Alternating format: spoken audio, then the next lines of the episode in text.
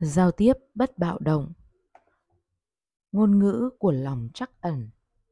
Chương 11 Giải quyết và hòa giải mâu thuẫn.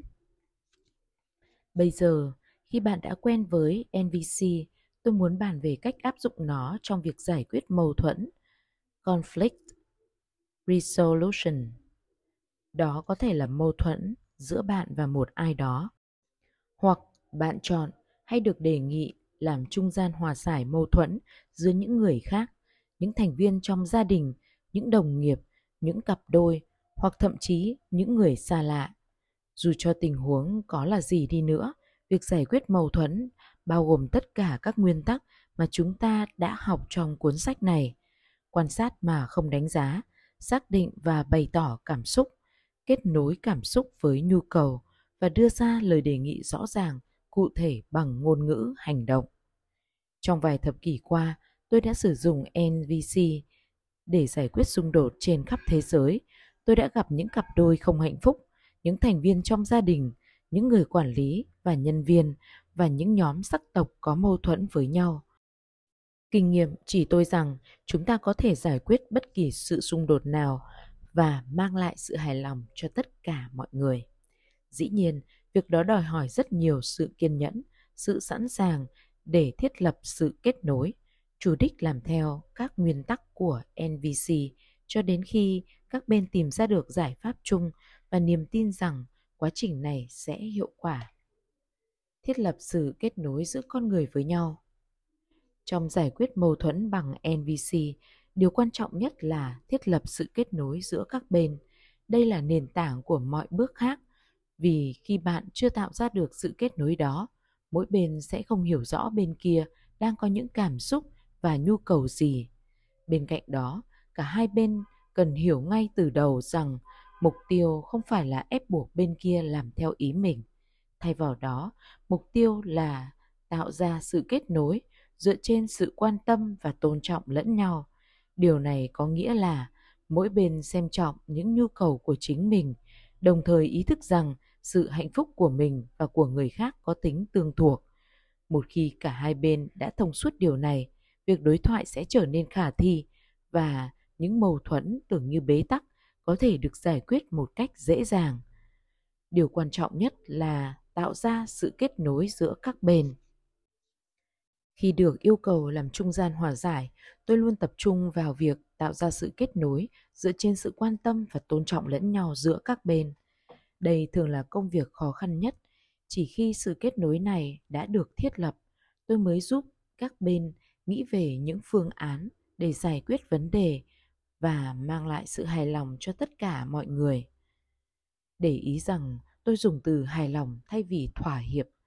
Đa phần những nỗ lực giải quyết mâu thuẫn là để đạt được sự thỏa hiệp, có nghĩa là mỗi bên phải miễn cưỡng từ bỏ một thứ gì đó và không bên nào thỏa mãn. NVC thì khác, mục tiêu của nó là đáp ứng nhu cầu của tất cả mọi người một cách trọn vẹn. Hòa giải bằng NVC và hòa giải truyền thống. Hãy đi sâu hơn vào việc tạo ra sự kết nối giữa con người với nhau trong công việc, làm trung gian hòa giải. Khi được yêu cầu làm công việc này, cách tiếp cận của tôi rất khác so với cách tiếp cận của nhiều nhà hòa giải chuyên nghiệp. Ví dụ, nhiều năm trước, tôi đến Áo để gặp một nhóm những nhà hòa giải chuyên nghiệp với nhiều kinh nghiệm hòa giải quốc tế. Tôi kể về các cuộc xung đột mà tôi đã hòa giải, chẳng hạn như cuộc xung đột ở bang California, Mỹ, giữa những người chủ đất và những người nông dân nhập cư, cuộc xung đột giữa hai bộ tộc châu Phi và một vài cuộc xung đột rất căng thẳng khác. Một người trong nhóm hỏi tôi thường dành bao nhiêu thời gian để nghiên cứu một tình huống mà mình chuẩn bị đi hòa giải. Câu hỏi của anh ấy cho tôi thấy cách tiếp cận của phần lớn những nhà hòa giải tập trung vào việc giải quyết vấn đề thay vì tạo ra sự kết nối giữa con người với nhau. Trên thực tế, trong nhiều trường hợp, các bên thậm chí không ngồi chung một phòng. Điều này có nghĩa là một bên ngồi ở một phòng, bên kia ngồi ở một phòng khác và nhà hòa giải đi qua đi lại giữa hai phòng. Ông ta hỏi một bên, các bạn muốn họ làm gì rồi nói điều đó với bên kia và xem điều họ có sẵn lòng làm theo không sau đó ông ta quay lại với bên đầu kia và nói họ không sẵn lòng làm điều đó. Nhưng còn điều này thì sao? Nhiều nhà hòa giải xác định vai trò của mình là cái cầu thứ ba, cố gắng nghĩ ra cách dung hòa giữa các bên. Họ hoàn toàn không quan tâm đến việc tạo ra sự kết nối và do đó bỏ qua công cụ giải quyết mâu thuẫn duy nhất mà tôi cho rằng hiệu quả. Khi tôi mô tả NVC và vai trò của sự kết nối giữa con người với nhau, một người trong nhóm ở Áo bày tỏ sự phản đối, cho rằng tôi đang nói về tâm lý trị liệu và nhà hòa giải không phải là nhà trị liệu tâm lý. Trong kinh nghiệm của tôi, sự kết nối giữa con người với nhau ở cấp độ cảm xúc và nhu cầu không phải là tâm lý trị liệu. Trên thực tế, nó là cốt lõi của hòa giải, vì trong phần lớn thời gian, khi sự kết nối đó đã được thiết lập, vấn đề sẽ tự nó được giải quyết, thay vì là cái cầu thứ ba và hỏi mỗi bên sẵn lòng làm gì nếu chúng ta có thể giúp các bên thấy rõ nhu cầu của nhau thì họ có thể khám phá ra phương án để đáp ứng nhu cầu của tất cả mọi người khi sự kết nối đã được thiết lập, vấn đề thường sẽ tự nó được giải quyết. Tổng quan các bước giải quyết mâu thuẫn bằng nvc trước khi đi sâu hơn, tôi muốn trình bày tổng quan các bước giải quyết mâu thuẫn giữa chúng ta và một ai đó khác. Quá trình này có 5 bước. Bên nào cũng có thể nói ra nhu cầu của mình trước, nhưng để đơn giản, hãy giả định chúng ta là người bắt đầu.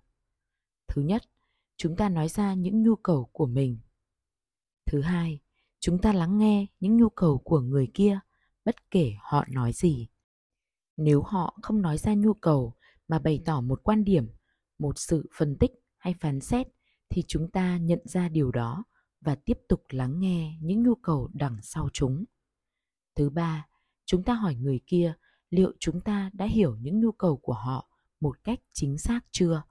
Và nếu chưa thì chúng ta tiếp tục lắng nghe chúng.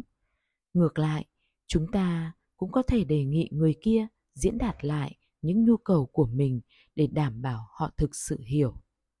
Thứ tư, chúng ta trao càng nhiều sự đồng cảm càng tốt cho chính mình và cho người kia để cả hai có thể thực sự nghe thấy những nhu cầu của nhau. Thứ năm, sau khi đã hiểu rõ những nhu cầu của nhau, chúng ta đề ra những cách thức để đáp ứng chúng bằng cách sử dụng ngôn ngữ hành động một cách rõ ràng. Trong suốt quá trình này, chúng ta lắng nghe với sự quan tâm và tôn trọng và tránh sử dụng ngôn ngữ ám chỉ lỗi sai của người kia. Phân biệt nhu cầu với cách thức và sự phân tích trong giải quyết mâu thuẫn bằng NVC. Việc nhận thức và bày tỏ nhu cầu là cốt yếu, do đó chúng ta hãy xem lại khái niệm quan trọng này, điều đã được nhấn mạnh trong suốt cuốn sách, nhất là trong chương 5. Về cơ bản, nhu cầu là những nguồn lực mà chúng ta cần để có thể sống một cách khỏe mạnh và hạnh phúc. Tất cả chúng ta đều có những nhu cầu về thể chất, không khí, nước uống, thức ăn, nghỉ ngơi và chúng ta có những nhu cầu tâm lý như sự thấu hiểu, sự hỗ trợ, sự trung thực, sự đóng góp có ý nghĩa. Tôi tin rằng về cơ bản, tất cả mọi người đều có những nhu cầu giống nhau, bất kể quốc tịch, tôn giáo, giới tính, thu nhập, trình độ, học vấn, vân vân. Tiếp theo, chúng ta hãy xem xét sự khác nhau giữa một nhu cầu và một cách thức để đáp ứng nhu cầu đó đây là điều rất quan trọng khi giải quyết mâu thuẫn. Nhiều người trong chúng ta gặp khó khăn trong việc xác định và bày tỏ nhu cầu vì chúng ta ít khi được dạy để làm điều đó. Thay vào đó, chúng ta được dạy để phán xét, lăng mạ, chỉ trích, dán nhãn. Trong một cuộc mâu thuẫn, cả hai bên thường dành quá nhiều thời gian để chứng minh mình đúng và bên kia sai. Thay vì chú tâm vào những nhu cầu của nhau những xung đột bằng lời nói như vậy có thể dễ dàng leo thang thành bạo lực, thậm chí chiến tranh. Để không nhầm lẫn giữa nhu cầu và cách thức, điều quan trọng cần nhớ là nhu cầu thì không liên quan đến một người cụ thể thực hiện một hành động cụ thể. Ngược lại, cách thức có thể biểu hiện dưới dạng đề nghị hoặc giải pháp đề cập đến một người cụ thể thực hiện một hành động cụ thể. Lần nọ, tôi gặp một cặp vợ chồng chuẩn bị ly dị. Tôi hỏi người chồng những nhu cầu nào của anh ấy không được đáp ứng trong mối quan hệ của họ. Anh ấy đáp, tôi cần rời khỏi cuộc hôn nhân này. Điều người chồng đang mô tả là một người cụ thể, chính anh ấy, thực hiện một hành động cụ thể, rời khỏi cuộc hôn nhân. Nó là một cách thức, chứ không phải nhu cầu. Tôi chỉ ra điều này với người chồng và đề nghị, đầu tiên, anh ấy hãy làm rõ nhu cầu của mình và của vợ trước khi thực hiện cách thức rời khỏi cuộc hôn nhân. Người chồng nhận ra anh ấy có nhu cầu được thấu hiểu đối với những áp lực đến từ công việc của mình.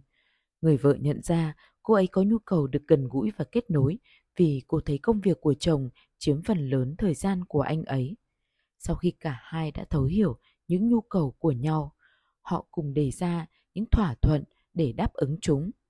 Thay vì quyết định chấm dứt cuộc hôn nhân như ban đầu, trong trường hợp của một cặp vợ chồng khác, họ lại nhầm lẫn giữa bày tỏ nhu cầu và đưa ra phân tích và việc đó dẫn đến sự bạo lực thể chất mà họ gây ra cho nhau. Tôi làm việc với cặp vợ chồng này vào cuối một khóa đào tạo. Người chồng miêu tả tình huống của gia đình mình trong nước mắt và hỏi liệu tôi có sẵn lòng tư vấn riêng cho họ không. Tôi đồng ý. Tại nhà của họ, tôi mở đầu buổi hòa giải bằng cách nói Tôi biết cả hai bạn đang có rất nhiều nỗi đau. Hãy bắt đầu bằng việc mỗi bạn nói ra bất kỳ nhu cầu nào của mình đang không được đáp ứng trong mối quan hệ này. Tôi tự tin rằng sau khi các bạn đã thấu hiểu những nhu cầu của nhau, chúng ta có thể tìm ra những cách thức để đáp ứng chúng. Người chồng nói với vợ mình, vấn đề của em là em hoàn toàn thiếu nhạy cảm với những nhu cầu của anh. Người vợ đáp trả, anh luôn nói những điều bất công như thế. Bạn thấy đấy, thay vì bày tỏ nhu cầu, họ đã đưa ra những phân tích nghe như sự chỉ trích đối với người kia. Như đã nói, mọi sự phân tích ám chỉ lỗi sai của người kia đều là cách thể hiện đầy bi kịch của những nhu cầu không được đáp ứng. Trong trường hợp này, người chồng có nhu cầu được thấu hiểu và hỗ trợ, nhưng bày tỏ nó bằng cách nói vợ mình thiếu nhạy cảm. Người vợ cũng có nhu cầu được thấu hiểu nhưng bày tỏ nó bằng cách nói với người chồng bất công. Sau một lúc, với sự nỗ lực của tôi, cuối cùng họ cũng có thể nghe thấy và thấu hiểu những nhu cầu của nhau và từ đó khám phá ra những cách thức để giải quyết mâu thuẫn kéo dài của mình. Lần nọ, tôi đến tư vấn một công ty nơi mà tinh thần và năng suất làm việc đều đang giảm sút do có hai nhóm đang mâu thuẫn với nhau về việc sử dụng phần mềm nào. Một nhóm đã dành nhiều công sức để phát triển phần mềm hiện tại và muốn thấy nó tiếp tục được sử dụng. Nhóm kia muốn sử dụng một phần mềm hoàn toàn mới. Tôi bắt đầu bằng cách yêu cầu mỗi bên chia sẻ những nhu cầu của họ sẽ được đáp ứng bằng việc sử dụng phần mềm mà họ ủng hộ. Một thành viên của nhóm ủng hộ phần mềm mới nói: "Tôi nghĩ rằng nếu quá bảo thủ, chúng ta sẽ tụt hậu và lỗi thời. Cải tiến có nghĩa là chúng ta chấp nhận rủi ro và dám thử những cái mới." Một thành viên của nhóm kia đáp lại: "Nhưng tôi nghĩ rằng việc nắm bắt mọi xu hướng một cách hấp tấp sẽ không mang lại lợi ích cho chúng ta. Bạn thấy đấy, thay vì nói ra nhu cầu, họ đã đưa ra những phân tích về mặt lý trí, nghe như sự chỉ trích đối với nhóm kia. Họ thừa nhận rằng cuộc đối thoại này đã lặp đi lặp lại trong nhiều tháng và chẳng đi đến đâu ngoài việc khiến họ thêm căng thẳng. Nếu chúng ta không biết cách bày tỏ nhu cầu một cách trực tiếp và rõ ràng mà chỉ có thể đưa ra những phân tích nghe như sự chỉ trích đối với người khác thì chiến tranh và bạo lực sẽ không còn xa, dù là bạo lực về ngôn từ, thể chất hay tinh thần. Lắng nghe nhu cầu của người kia bất kể họ nói gì. Để giải quyết mâu thuẫn bằng NVC, chúng ta cần rèn luyện khả năng lắng nghe những nhu cầu của người khác bất kể họ nói hay làm gì. Nếu chúng ta thực sự muốn giúp người khác thì điều đầu tiên cần học là diễn đạt lại bất kỳ thông điệp nào của họ dưới dạng những cảm xúc và nhu cầu, dù thông điệp đó là một sự im lặng, một sự phủ nhận, một sự phán xét, một cử chỉ hay một lời đề nghị. Ví dụ, trong cuộc nói chuyện, nếu tôi hỏi người kia một điều gì đó liên quan đến điều họ vừa nói và nhận được câu trả lời, đó là một câu hỏi ngu ngốc, thì tôi nhận ra họ đang bày tỏ một nhu cầu dưới dạng một sự phán xét tôi tiến hành đoán nhu cầu đó có thể là gì có thể câu hỏi của tôi đã không đáp ứng nhu cầu được thấu hiểu của họ. Hoặc nếu tôi đề nghị vợ mình nói chuyện về sự căng thẳng trong mối quan hệ của chúng tôi và cô ấy đáp, em không muốn nói về nó, thì tôi có thể đoán nhu cầu nhu cầu của cô ấy là bảo vệ bản thân khỏi những thứ mà cô ấy tưởng tượng có thể xảy ra nếu chúng tôi nói chuyện. Vậy đây là công việc của chúng ta. Học cách lắng nghe những nhu cầu đằng sau những thông điệp vốn không bày tỏ nhu cầu một cách rõ ràng. Kỹ năng này đòi hỏi nhiều sự thực hành. Khi đoán được người kia có nhu cầu gì, chúng ta có thể hỏi họ liệu chúng ta đã hiểu một cách chính xác chưa nếu chúng ta đã thấu hiểu nhu cầu của họ thì sự kết nối giữa hai bên đã trở nên sâu sắc hơn một bậc một yếu tố quan trọng để giải quyết mâu thuẫn thành công học cách lắng nghe nhu cầu bất kể người kia truyền đi thông điệp gì trong các khóa học dành cho những cặp vợ chồng tôi thường tìm cặp có mâu thuẫn tồn tại dài dẳng nhất và đưa ra một sự tiên đoán việc giải quyết mâu thuẫn sẽ chỉ cần đưa chưa đầy 20 phút kể từ thời điểm mỗi bên có thể nói ra nhu cầu của bên kia một cách chính xác. Lần nọ, có một cặp vợ chồng đã mâu thuẫn với nhau về vấn đề tiền bạc trong 39 năm. Trong 6 tháng đầu tiên khi kết hôn, người vợ đã hai lần rút quá số tiền trong tài khoản chung. Kể từ đó, người chồng nắm quyền quản lý tài chính và không cho phép vợ mình rút tiền từ tài khoản nữa. Họ chưa bao giờ ngừng tranh cãi về chuyện đó. Người vợ nghi ngờ sự tiên đoán trên của tôi, nói rằng mặc dù họ có một cuộc hôn nhân tốt và giao tiếp tốt với nhau, nhưng sự mâu thuẫn này không thể được giải quyết một cách nhanh chóng. Tôi đề nghị cô ấy cho tôi biết nhu cầu của chồng mình là gì trong tình huống này. Cô ấy nói, anh ấy rõ ràng không muốn tôi chi tiêu bất kỳ khoản tiền nào. Người chồng lập tức kêu lên, vớ vẩn, bạn thấy đấy, người vợ đã nói về một cách thức thay vì một nhu cầu. Một lần nữa, đây là sự khác nhau. Nhu cầu thì không liên quan đến một hành động cụ thể như chi tiền hay không chi tiền. Tôi nói với người vợ rằng tất cả mọi người đều có những nhu cầu giống nhau và chỉ khi cô ấy nhìn nhận ra nhu cầu của chồng mình, vấn đề mới có thể giải quyết. Được khuyến khích đoán nhu cầu của chồng một lần nữa, người vợ nói. Anh ấy giống hệt bố mình rồi mô tả bố chồng mình tính toán trong chi tiêu ra sao. Lần này, thay vì xác định nhu cầu, cô ấy lại đưa ra một sự phân tích.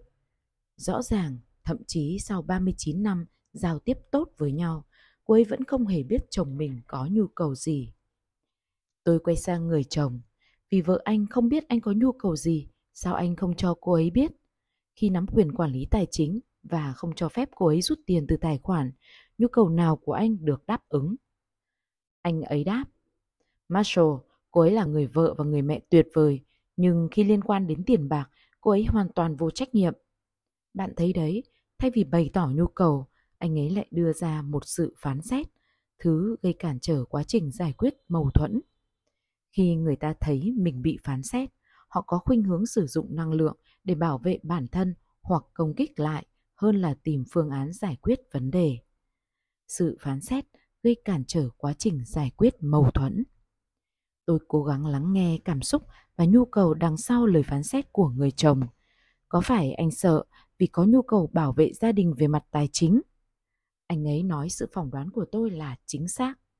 Trên thực tế, tôi hiếm khi đoán đúng ngay trong lần đầu tiên, nhưng việc đó là không cần thiết, vì dù tôi có đoán sai đi nữa, tôi cũng đang tập trung vào nhu cầu của họ và giúp họ kết nối với điều đó ở chính mình. Thứ là cốt lõi của vấn đề thay vì bị mắc kẹt trong những suy nghĩ phán xét.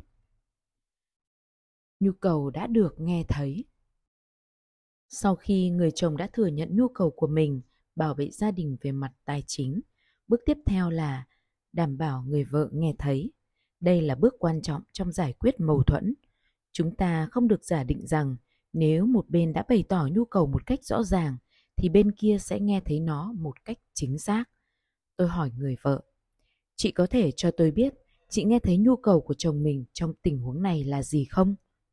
Cô ấy đáp, việc tôi đã rút quá số tiền trong tài khoản một vài lần không có nghĩa là tôi sẽ tiếp tục làm nó. Lời đáp của cô ấy không phải là lạ. khi nỗi đau của chúng ta đã tích lũy qua nhiều năm, nó có thể gây cản trở khả năng lắng nghe của chúng ta, ngay cả khi điều đó được nói ra là rõ ràng tôi nói với người vợ tôi muốn nói với chị điều tôi đã nghe, chồng chị nói, và tôi muốn chị lặp lại điều đó tôi nghe thấy chồng chị sợ vì anh ấy muốn bảo vệ gia đình về mặt tài chính. Trao sự đồng cảm để xoa dịu nỗi đau. Nhưng nỗi đau của người vợ vẫn quá lớn để cô ấy có thể nghe thấy tôi. Khi điều này xảy ra, chúng ta cần một kỹ năng khác trong nvc để giúp thúc đẩy quá trình giải quyết mâu thuẫn.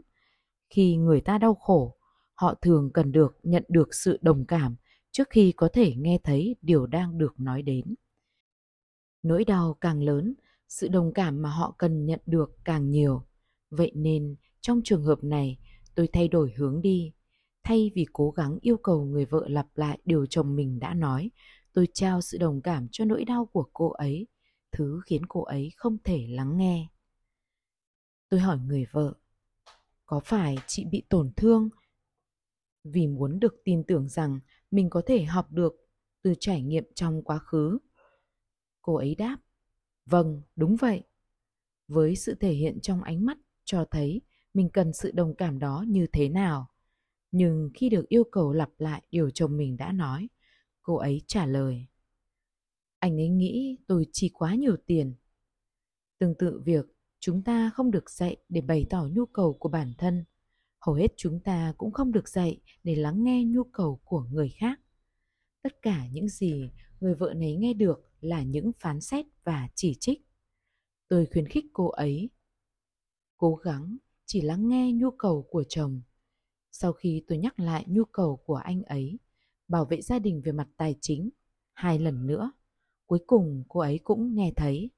Rồi sau một vài lần lặp lại cả hai bên đều thấu hiểu nhu cầu của nhau. Lần đầu tiên trong 39 năm và đúng như tôi dự đoán, kể từ thời điểm đó, họ chỉ mất chưa đầy 20 phút để tìm ra phương án thiết thực cho vấn đề. Tôi càng có nhiều kinh nghiệm về hòa giải mâu thuẫn, dù là giữa các thành viên trong gia đình hay giữa các quốc gia, tôi càng tin rằng một học sinh tiểu học cũng có thể giải quyết chúng. Chúng ta chỉ cần nói với đứa bé, đây là những nhu cầu của mỗi bên, đây là nguồn lực con nghĩ chúng ta có thể làm gì để đáp ứng những nhu cầu này tuy nhiên thay vì như vậy tâm trí chúng ta lại bị mắc kẹt trong sự phán xét chỉ trích. Và do đó ngay cả những mâu thuẫn đơn giản nhất cũng trở nên khó rất khó để giải quyết. Nvc giúp chúng ta thoát khỏi cái bẫy này từ đó tăng khả năng giải quyết xung đột một cách hòa bình và mang lại sự hài lòng cho tất cả mọi người. Sử dụng ngôn ngữ ở thì hiện tại. Chúng ta đã bàn về việc đưa ra đề nghị một cách rõ ràng, cụ thể trong chương 6. Và bây giờ tôi muốn trình bày thêm một vài ví dụ để chứng minh tầm quan trọng của nó trong giải quyết mâu thuẫn. Khi cả hai bên đã thấu hiểu những nhu cầu của nhau, bước tiếp theo là đưa ra những cách thức để đáp ứng chúng. Điều quan trọng là tránh chuyển đến bước này một cách vội vã vì việc đó có thể dẫn đến sự thỏa hiệp trong miễn cưỡng. Hơn nữa, bằng cách thấu hiểu những nhu cầu của nhau trước khi đi đến bước tìm kiếm giải pháp, khả năng các bên làm theo những thỏa thuận mà họ thống nhất với nhau sẽ cao hơn rất nhiều. Quá trình giải quyết xung đột phải kết thúc bằng những hành động có thể có thể đáp ứng nhu cầu của tất cả mọi người và việc đó cần được thực hiện bằng việc sử dụng ngôn ngữ hành động action language ở thì hiện tại một cách rõ ràng. Ngôn ngữ ở thì hiện tại có nghĩa là các bên nói ra mong muốn của mình trong khoảnh khắc này. Ví dụ, một bên có thể nói, tôi muốn bạn nói tôi biết liệu bạn có sẵn lòng, ba chấm, và miêu tả hành động mà họ muốn bên kia thực hiện. Lời đề nghị bao gồm những lời, những từ, liệu bạn có sẵn lòng, ba chấm, sẽ giúp củng cố một cuộc thảo luận với sự tôn trọng. Nếu bên kia trả lời rằng họ không sẵn lòng, thì chúng ta có thể tìm hiểu điều gì đang cản trở sự sẵn lòng của họ. Nếu chúng ta đưa ra một đề nghị không sử dụng ngôn ngữ ở thì hiện tại, thì sự rõ ràng và khả năng tạo ra sự kết nối của nó sẽ giảm đi. Một ví dụ của lời đề nghị này là Tôi muốn bạn đi đến buổi biểu diễn với tôi vào tối thứ bảy. Để lời đề nghị này trở nên rõ ràng và tạo ra nhiều sự kết nối hơn, chúng ta có thể sử dụng ngôn ngữ ở thì hiện tại bằng cách nói. Bạn có thể nói tôi biết liệu bạn có đi đến buổi biểu diễn với tôi vào tối thứ bảy không? Hoặc chúng ta có thể đi thêm một bước nữa bằng cách nói. Bạn có thể nói cho tôi biết bạn cảm thấy thế nào về việc đi đến buổi biểu diễn với tôi vào tối thứ bảy không? Chúng ta càng rõ ràng về lời đáp mà chúng ta muốn nhận lại từ người kia, việc giải quyết mâu thuẫn càng trở nên hiệu quả. Sử dụng những động từ mang tính hành động. Trong chương 6, chúng ta đã bàn về vai trò của ngôn ngữ hành động khi đưa ra đề nghị. Trong những tình huống xung đột, việc đề nghị điều chúng ta muốn thay vì chỉ nói chúng ta không muốn lại càng quan trọng. Như đã nói, việc chỉ nói điều chúng ta không muốn sẽ dễ dàng tạo ra sự bối rối và phản kháng ở người nghe. Ngôn ngữ hành động đòi hỏi chúng ta sử dụng các động từ mang tính hành động thay vì những từ mơ hồ, chung chung. Ví dụ, lần nọ, trong một khóa học, một người vợ bày tỏ nhu cầu được thấu hiểu. Sau khi người chồng đã hiểu nhu cầu ấy một cách chính xác, tôi quay sang người vợ và hỏi. Được rồi, hãy đi đến bước tìm kiếm giải pháp. Bạn muốn anh ấy làm gì để đáp ứng nhu cầu được thấu hiểu của mình? Cô ấy đáp, tôi muốn anh ấy lắng nghe khi tôi nói. Người chồng lập tức vặn lại. Anh có lắng nghe khi em nói. Điều này không phải là lạ, bởi một lời đề nghị mơ hồ như trên sẽ dễ dàng khiến người nghe thấy mình bị buộc tội và do đó trở nên phản kháng. Người vợ lên giọng, anh không có, và người chồng lại đáp trả, anh có. Họ thừa nhận mình đã có cuộc đối thoại này trong 12 năm, một tình huống thường gặp trong những mâu thuẫn khi các bên sử dụng những từ mơ hồ như lắng nghe để đưa ra đề nghị.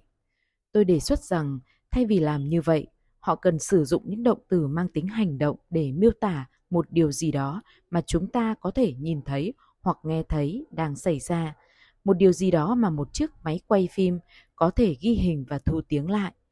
Lắng nghe xảy ra trong tâm trí của một người, người kia không thể nhìn thấy liệu nó có đang xảy ra hay không. Một cách để xác định một người có đang lắng nghe hay không là đề nghị họ diễn đạt lại điều chúng ta nói. Nếu họ có thể diễn đạt lại một cách chính xác thì chúng ta biết rằng họ đã thực sự lắng nghe. Trong một cuộc xung đột giữa một cặp vợ chồng khác, người vợ có nhu cầu được tôn trọng đối với những lựa chọn của mình. Sau khi người chồng đã hiểu nhu cầu ấy một cách chính xác, bước tiếp theo là người vợ đưa ra đề nghị. Cô ấy nói, em muốn anh cho em sự tự do để phát triển và là chính mình. Người chồng lập tức vặn lại. Anh có làm như vậy? Và cũng như cặp vợ chồng kia, họ rơi vào cuộc đối thoại qua lại vô bổ giữa anh không có và anh có. Một lần nữa, một lời đề nghị mơ hồ như cho em sự tự do thường làm trầm trọng thêm mâu thuẫn. Trong trường hợp này, nó khiến người chồng thấy mình bị phán xét là người đàn áp và do đó trở nên phản kháng. Tôi nói với người vợ rằng lời đề nghị của cô ấy là không rõ ràng. Hãy nói với chồng bạn một hành động cụ thể mà anh ấy có thể làm để giúp bạn thấy được tôn trọng đối với những lựa chọn của mình. Cô ấy thử lại. Em muốn anh để em, ba chấm. Tôi ngắt lời, giải thích rằng để cũng quá mơ hồ.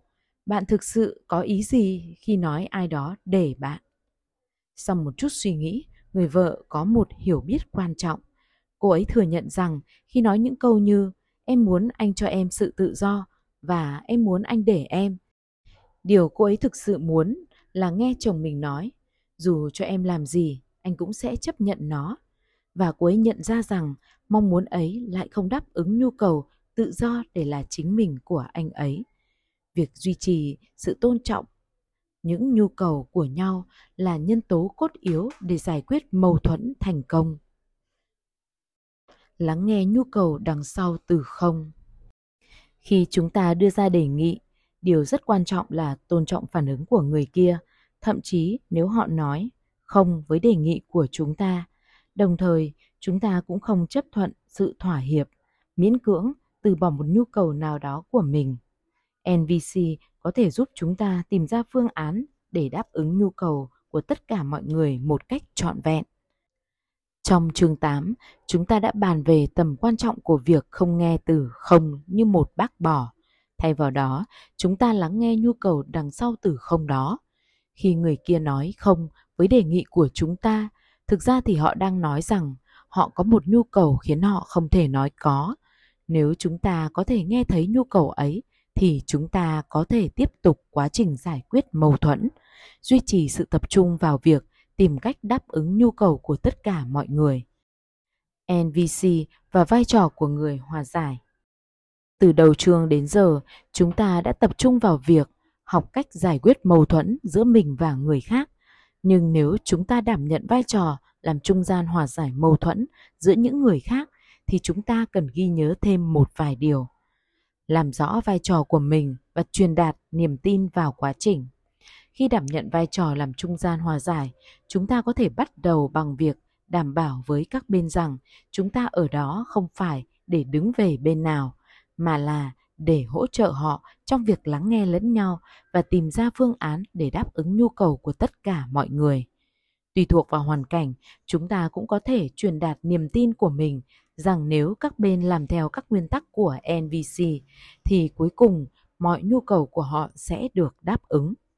Không bắt các bên làm theo ý mình. Khi đã nhấn mạnh tầm quan trọng của việc không bắt người khác làm theo ý mình, điều này cũng đúng khi chúng ta làm trung gian hòa giải mâu thuẫn, nhất là mâu thuẫn giữa những người gần gũi với mình như gia đình, bạn bè, đồng nghiệp. Mục tiêu không phải là để bắt các bên làm theo ý chúng ta mà là để tạo ra một môi trường trong đó các bên có thể kết nối với nhau, bày tỏ nhu cầu của mình, lắng nghe nhu cầu của bên kia và tìm ra những cách thức để đáp ứng chúng. Mục tiêu không phải là để bắt các bên làm theo ý chúng ta. Sự đồng cảm sơ cứu Trong vai trò là người hòa giải, điều thường xảy ra là ngay khi tôi bày tỏ sự đồng cảm đối với những điều một bên chia sẻ, bên kia lập tức cho rằng tôi thiên vị. Trong những tình huống đó, tôi cần trao cho họ sự đồng cảm sơ cứu, first aid, empathy.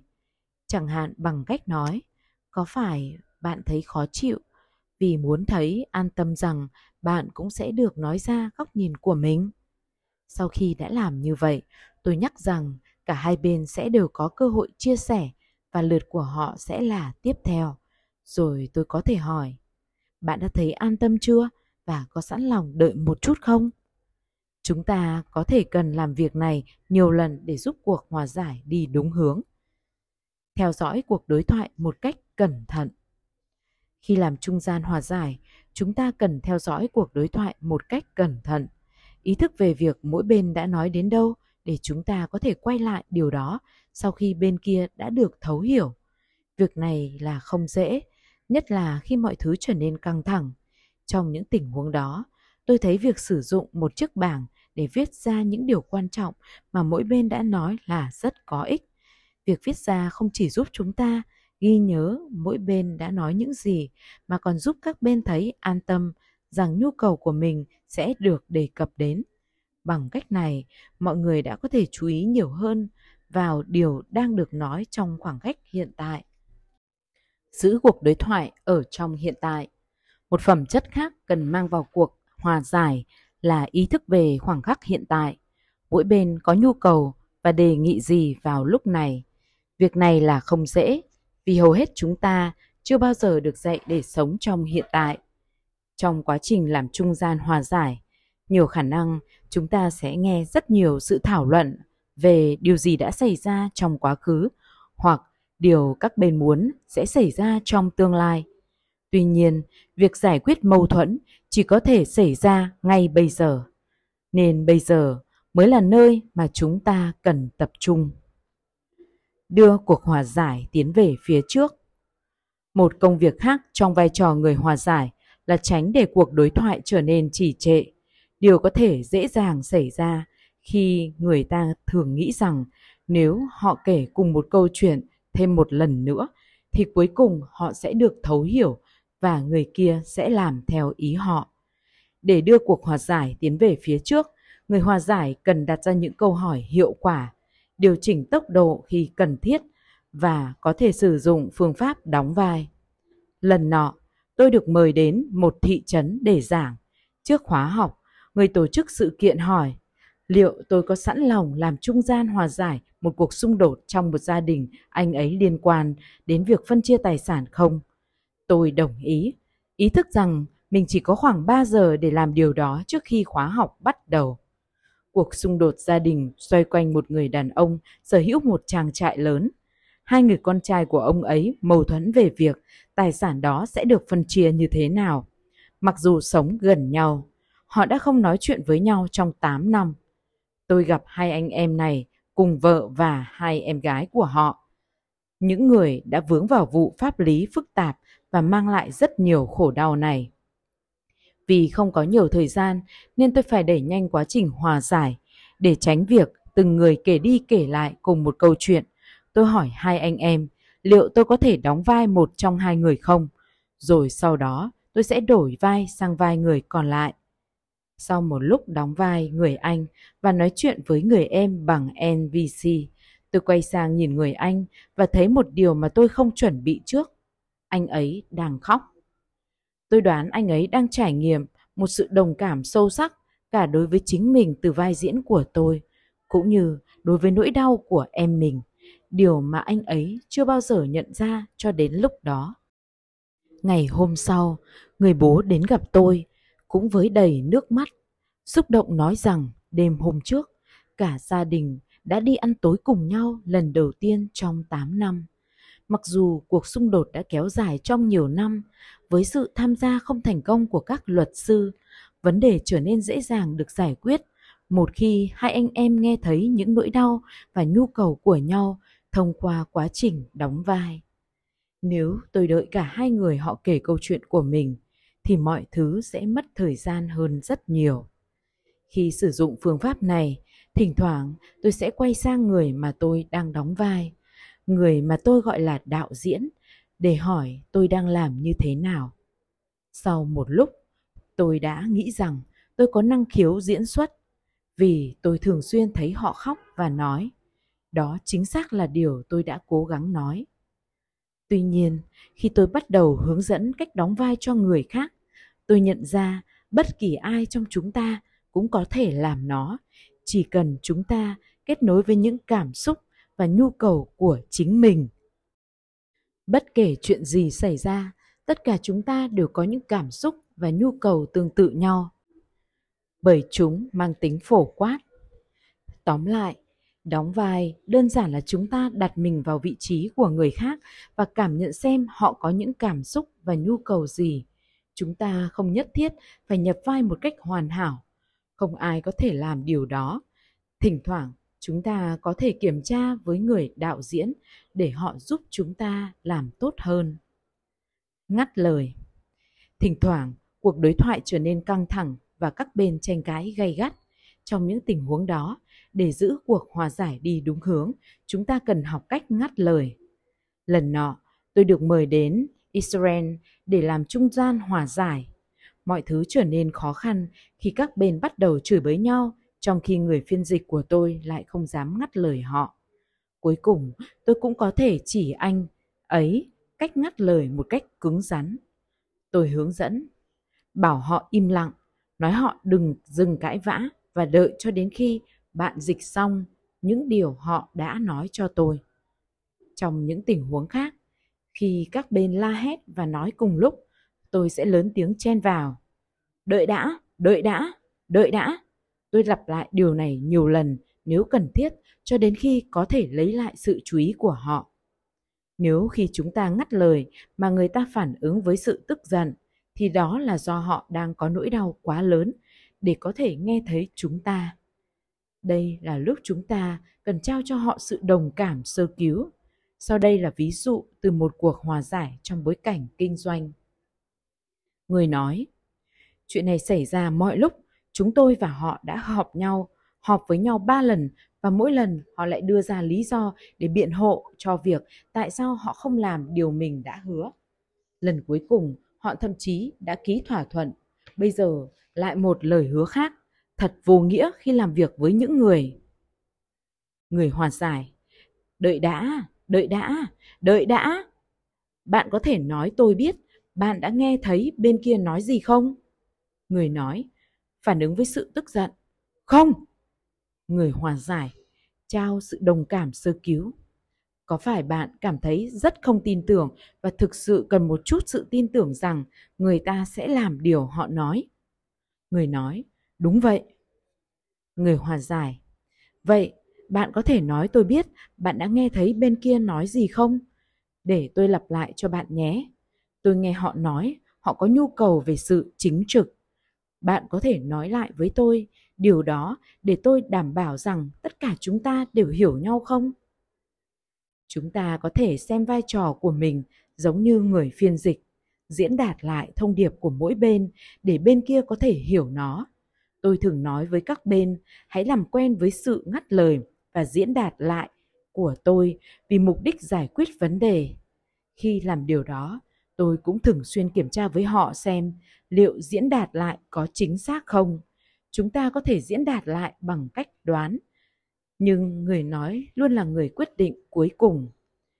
Điều quan trọng cần nhớ là mục đích của việc ngắt lời và lấy lại sự chú ý của các bên là để khôi phục quá trình NVC, nói ra điều quan sát, xác định và bày tỏ cảm xúc, kết nối cảm xúc với nhu cầu và đưa ra lời đề nghị có thể thực hiện được bằng ngôn ngữ hành động rõ ràng, cụ thể. Mục đích của việc ngắt lời là để khôi phục quá trình NVC. Khi các bên từ chối gặp mặt, khi làm trung gian hòa giải, việc các bên gặp mặt để bày tỏ và lắng nghe những nhu cầu và mong muốn của nhau là lý tưởng. Tuy nhiên, trong nhiều trường hợp, một hoặc cả hai bên có thể từ chối làm việc đó. Họ nói, chẳng có ích gì, vì họ sẽ không lắng nghe. Tôi đã thử nói chuyện với họ rồi và nó không hiệu quả. Để giải quyết vấn đề này, tôi đã thử nhiều cách, trong đó có một cách cho kết quả hứa hẹn là sử dụng máy ghi âm. Cụ thể, tôi lần lượt làm việc riêng với mỗi bên và đóng vai của bên kia, đồng thời ghi âm lại cuộc đối thoại. Nếu một trong hai bên không sẵn lòng gặp mặt vì nỗi đau của họ đang quá lớn, thì đây là một lựa chọn mà chúng ta có thể cân nhắc. Lần nọ, tôi gặp một người phụ nữ đang rất tổn thương từ mâu thuẫn với chồng, nhất là từ cách anh ấy thể hiện sự tức giận. Đầu tiên, tôi lắng nghe theo cách giúp cô ấy nói ra những nhu cầu của mình và cảm nhận được sự đồng cảm. Sau đó, tôi đóng vai người chồng, đoán những nhu cầu của anh ấy và bày tỏ chúng cho đến khi người vợ đã hiểu một cách chính xác. Cuối cùng, sau khi nhu cầu của hai bên đã được bày tỏ một cách rõ ràng thông qua quá trình đóng vai, tôi đề nghị người vợ cho phép tôi chia sẻ đoạn ghi âm với chồng cô ấy. Trong trường hợp này, vì tôi đã đoán những nhu cầu của người chồng một cách chính xác, nên anh ấy cảm thấy rất nhẹ nhõm khi nghe đoạn ghi âm. Với niềm tin rằng mình sẽ được lắng nghe và thấu hiểu, tăng lên thông qua quá trình làm việc riêng với tôi, hai vợ chồng đã đồng ý gặp nhau để cùng tìm phương án giải quyết vấn đề dựa trên sự tôn trọng. Tóm lại, khi các bên từ chối gặp mặt, việc kết hợp phương pháp đóng vai và sử dụng máy ghi âm có thể là câu trả lời. Hòa giải không chính thức là một cách lịch sự để chỉ việc hòa giải trong những tình huống mà các bên không đề nghị chúng ta làm điều đó. Nói cách khác, chúng ta đang nhúng mũi vào chuyện của người khác. Hòa giải không chính thức, nhúng mũi vào việc của người khác. Lần nọ, trong lúc đi siêu thị mua sắm, tôi thấy một người phụ nữ đánh đứa con chỉ mới biết đi của mình. Tôi quyết định can thiệp mặc dù cô ấy không hề hỏi. Marshall, ông có thể hòa giải xung đột giữa chúng tôi không? Lần khác, tôi đang đi bộ trên phố ở Paris thì thấy một người đàn ông thình lình xuất hiện và tát vào mặt người phụ nữ đang đi gần tôi. Tôi can ngăn trước khi anh ấy tiếp tục làm điều đó. Lần khác nữa, trong một cuộc họp, tôi thấy hai nhóm người tranh cãi gay gắt, lặp đi lặp lại. Và một lần nữa, tôi quyết định nhúng mũi vào chuyện của họ. khi chúng ta nhìn thấy những hành vi khiến mình bận tâm trừ khi tình huống đòi hỏi chúng ta sử dụng vũ lực nhằm mục đích bảo vệ. Chủ đề này sẽ được nói đến trong chương 12. Điều đầu tiên chúng ta cần làm là đồng cảm với những nhu cầu của người đang hành xử theo cách mà chúng ta không thích. Ví dụ, trong tình huống đầu tiên, nếu thay vì trao sự đồng cảm cho người mẹ, chúng ta lại nói một điều gì đó ám chỉ việc cô ấy đánh đứa trẻ là sai, thì nhiều khả năng cô ấy sẽ trở nên tức giận và đánh con mình nhiều hơn. Cách phản ứng như vậy của chúng ta sẽ chỉ làm trầm trọng thêm vấn đề. Do đó, để thực sự giúp ích, chúng ta cần phát triển và thông thạo khả năng lắng nghe nhu cầu đằng sau mọi thông điệp, ngay cả khi thông điệp đó là sự hành hung người khác.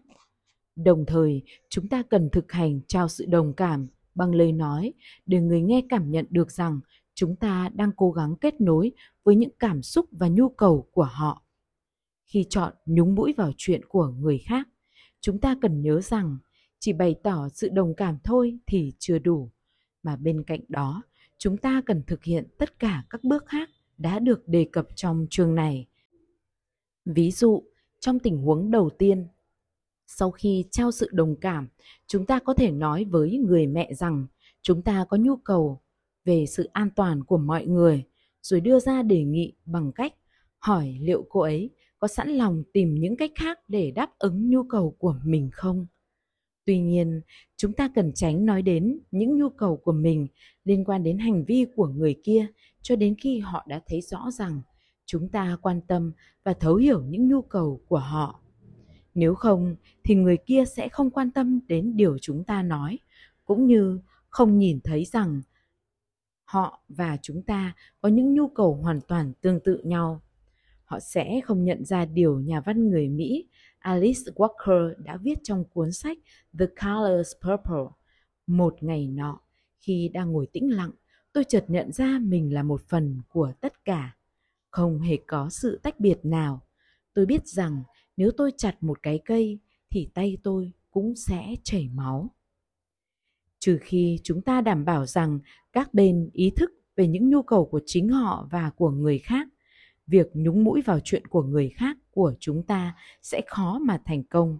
Do đó, chúng ta cần tránh bị vướng vào tư duy khan hiếm, cho rằng chỉ nhu cầu của mình là quan trọng.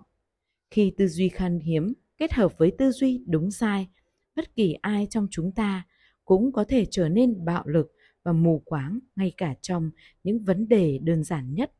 Khi đó, mâu thuẫn sẽ trở nên dường như không thể giải quyết được và nó sẽ là như vậy. Nếu chúng ta không kết nối với người kia bằng cách trước tiên trao sự đồng cảm cho họ mà không tập trung vào những nhu cầu của chính mình. Tổng kết. Giải quyết mâu thuẫn bằng nvc thì khác với các phương pháp giải quyết mâu thuẫn truyền thống. Thay vì dành thời gian để phân tích vấn đề và cân đo đong đếm các phương án thỏa hiệp, chúng ta tập trung nhiều nhất vào việc xác định những nhu cầu của các bên, rồi sau đó mới tìm những cách thức để đáp ứng chúng. Cụ thể, chúng ta bắt đầu bằng việc thiết lập sự kết nối giữa các bên xung đột. Chúng ta đảm bảo rằng cả hai bên đều có cơ hội bày tỏ những nhu cầu của mình một cách đầy đủ và lắng nghe những nhu cầu của bên kia một cách cẩn thận. Sau khi cả hai bên đã thấu hiểu những nhu cầu của nhau họ cùng đề ra các bước hành động cụ thể để đáp ứng chúng. Trong suốt quá trình này, chúng ta duy trì sự tập trung vào những nhu cầu thay vì tập trung đánh giá hay phân tích vấn đề.